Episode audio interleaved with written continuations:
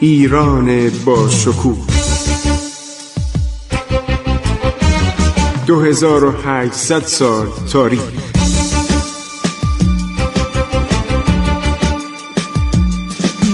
عبور از تاریخ.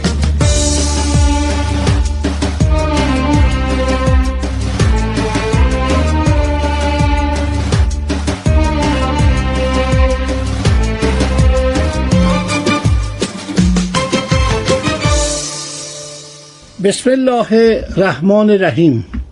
به نام خداوند بخشاینده مهربان. شنوندگان عزیز من خسرو معتزد هستم.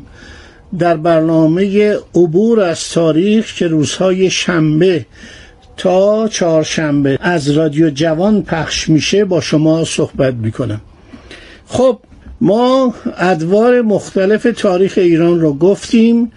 رسیدیم به پایان دوران دولت ترکمانان بایندوریه یا دولت آقیونلو که این مطالب برای مردم خیلی تازگی داشت و ما گفتیم همانطور که دولت روم غربی سقوط کرد و قبایل استراگوت و ویزگوت آمدن شهر رومو تصرف کردند و مدتی این شهر در اشغال جرمنهای آلمان بود ولی تاریخ روم قطع نشد.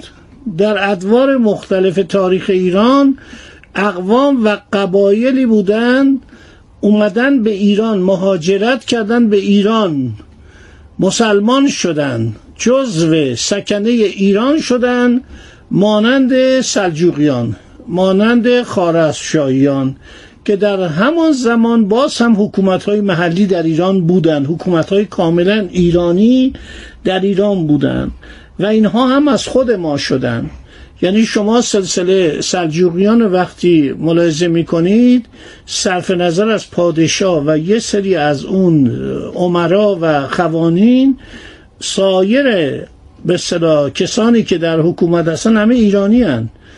و این حکومت ها به وسیله وزرای ایرانی اداره می شد مثل خاجه نظام ملک مرد بزرگی بوده یک دانشمند و فیلسوف بوده کتابی نوشته به نام سیاست نامه یا خارز شایان که شما نگاه کنید که اینا از نوای خارز اومده بودن خارز در دوران قدیم یکی از اماکن و یکی از نقاطی بود یکی از شهرهایی بود ایالاتی بود که ایرانیان اصیل بر آنجا حکومت می‌کردن و عنوان پادشاهی آنان خارزشاهیان بود.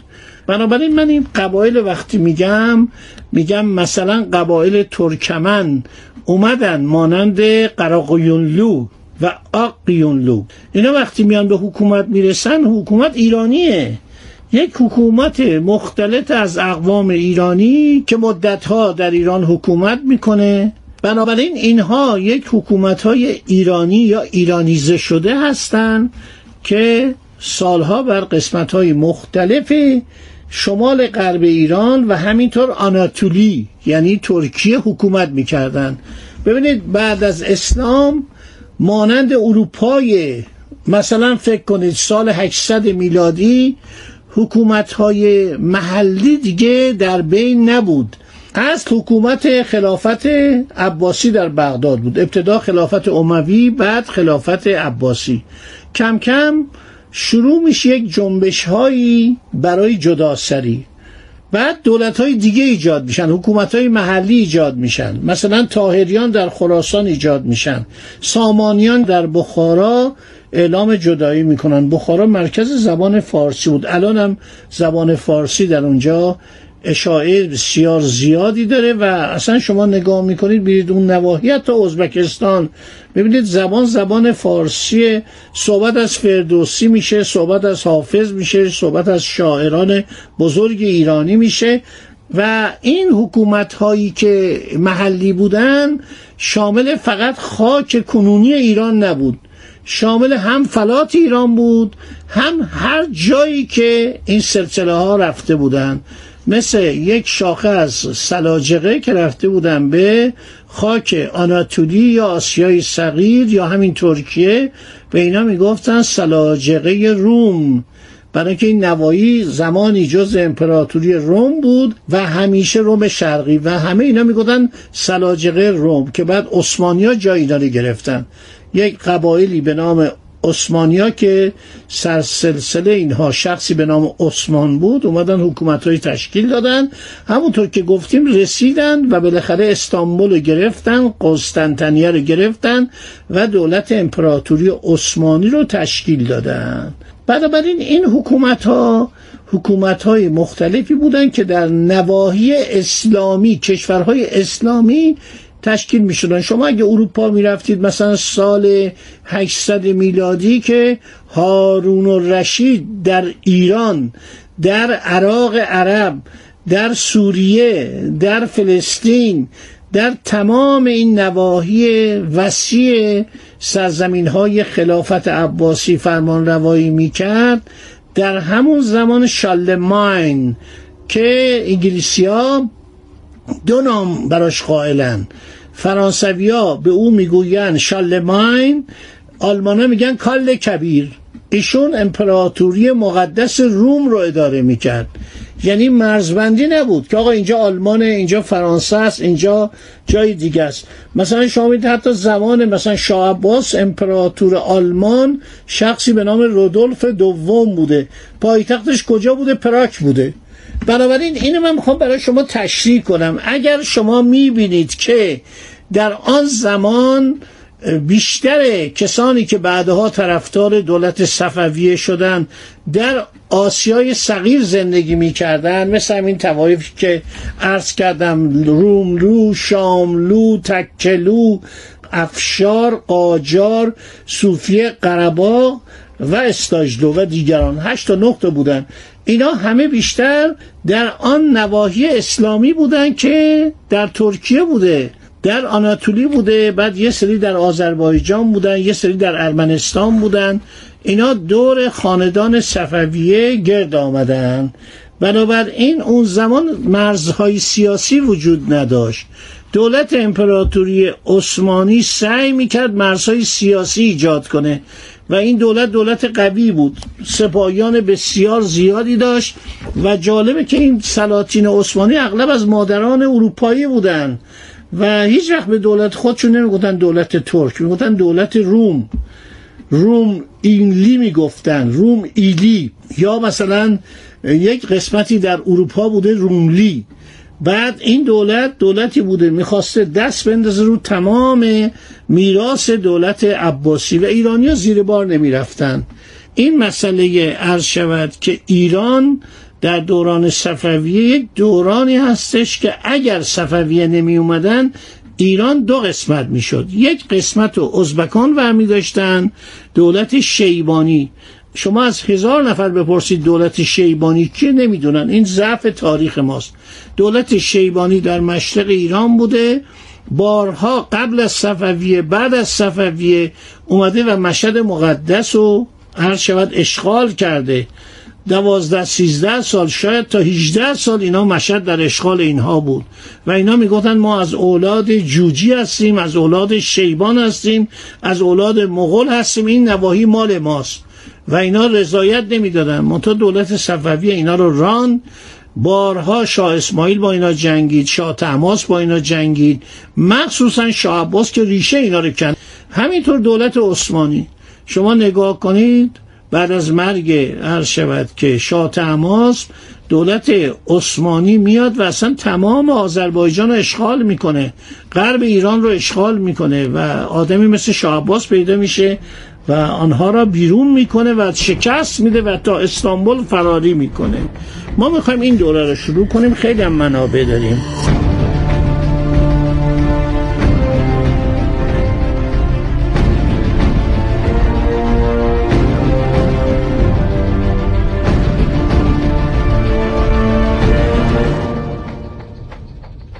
صفوت الصفا حبیب السیر فتوحات شاهی بدای الوقایع تاریخ شاه اسماعیل و شاه تماز احسن التواریخ خلاصة التواریخ عالم‌آرای عباسی خلاصة السیر قصص خاقانی خلد برین عالم‌آرای شاه اسماعیل عالم‌آرای شاه طهماسب زبدة التواریخ و تذکرة الملوک. همینطور کتاب تذکرة الملوک که مینورسکی به دست آورده تو لندن بسیار کتاب جالبیه که این اطلاعاتش گردآوری شده در دوران بعد از سقوط شاه سلطان حسینه و این خیلی کمک می‌کنه. یعنی ما تشکیلات کامل دولت ارشد صفوی رو از او اینا پیدا کردیم. و اسم کتاب تسکرت الملوک و مینورسکی تعلیقاتی نوشته. این شخص روس بوده ولی واقعا خدمتگزار ایران تعلیقاتی می به نام سازمان اداری حکومت صفوی که اینو در ایران چاپ می‌کنن. نایابه. من به زحمت اینو به دست آوردم. بعد ما تاریخ هزین رو داریم جهانگشای خاقان رو داریم روزت و صفا رو داریم تاریخ جهان آرا رو داریم لب التواریخ رو داریم. بعدم تا دلتون بخواد کتاب های خارجی داریم مثل ایتر پرسیکوم. ایتر پرسیکوم سفرنامه یک آلمانیه که در زمان شاه عباس به ایران آمده. همینطور عرض شود که تعداد زیادی ما سفرنامه داریم. معرکه است دوره صفویه. مثل مثلا سفرنامه دونگارسیا سیلوا فیگوئروا مثل شاردن مثل تاورنیه اینا همه کتاب نوشتن مثل انگلبرت کمفر که آلمانی بوده من همه اینا رو یکی یکی به شما معرفی می‌کنم. اخیرا هم در این 20 سال اخیر ما فهمیدیم که یک گنجیده از تاریخ ایران در کشور پرتغال است به خاطر اینکه پرتغال آلفونسو دالبوکرک اومده بود و 117 سال او و جانشینان او جزیره هرمز رو در اشغال خودشون داشتن. تمام سواحل ایران در جنوب ایران در اشغال دولت پرتغال بود که بعدم دولت اسپانیا به آن اضافه شد. از هزار و عرض شود که 580 دولت اسپانیا اونجا اومد حق و حساب خواست و اینها تا اوائل دوران بعد قرن هفدهم اینها هم شریک بودن در مستعمرات پرتغال در جنوب ایران. خب دوستان این یک رب ساعت ما تمام شد. انشالله در برنامه بعد باقی ماجراها رو برای شما عزیزان خواهم گفت. خدا نگهدار روز خوبی داشته باشید. عبور از تاریخ.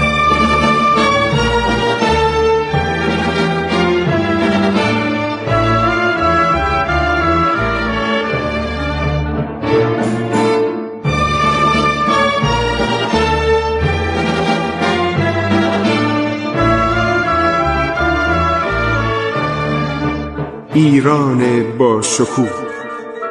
2800 سال تاریخ. سرگذشت ایران ما به روایت خسرو معتزد.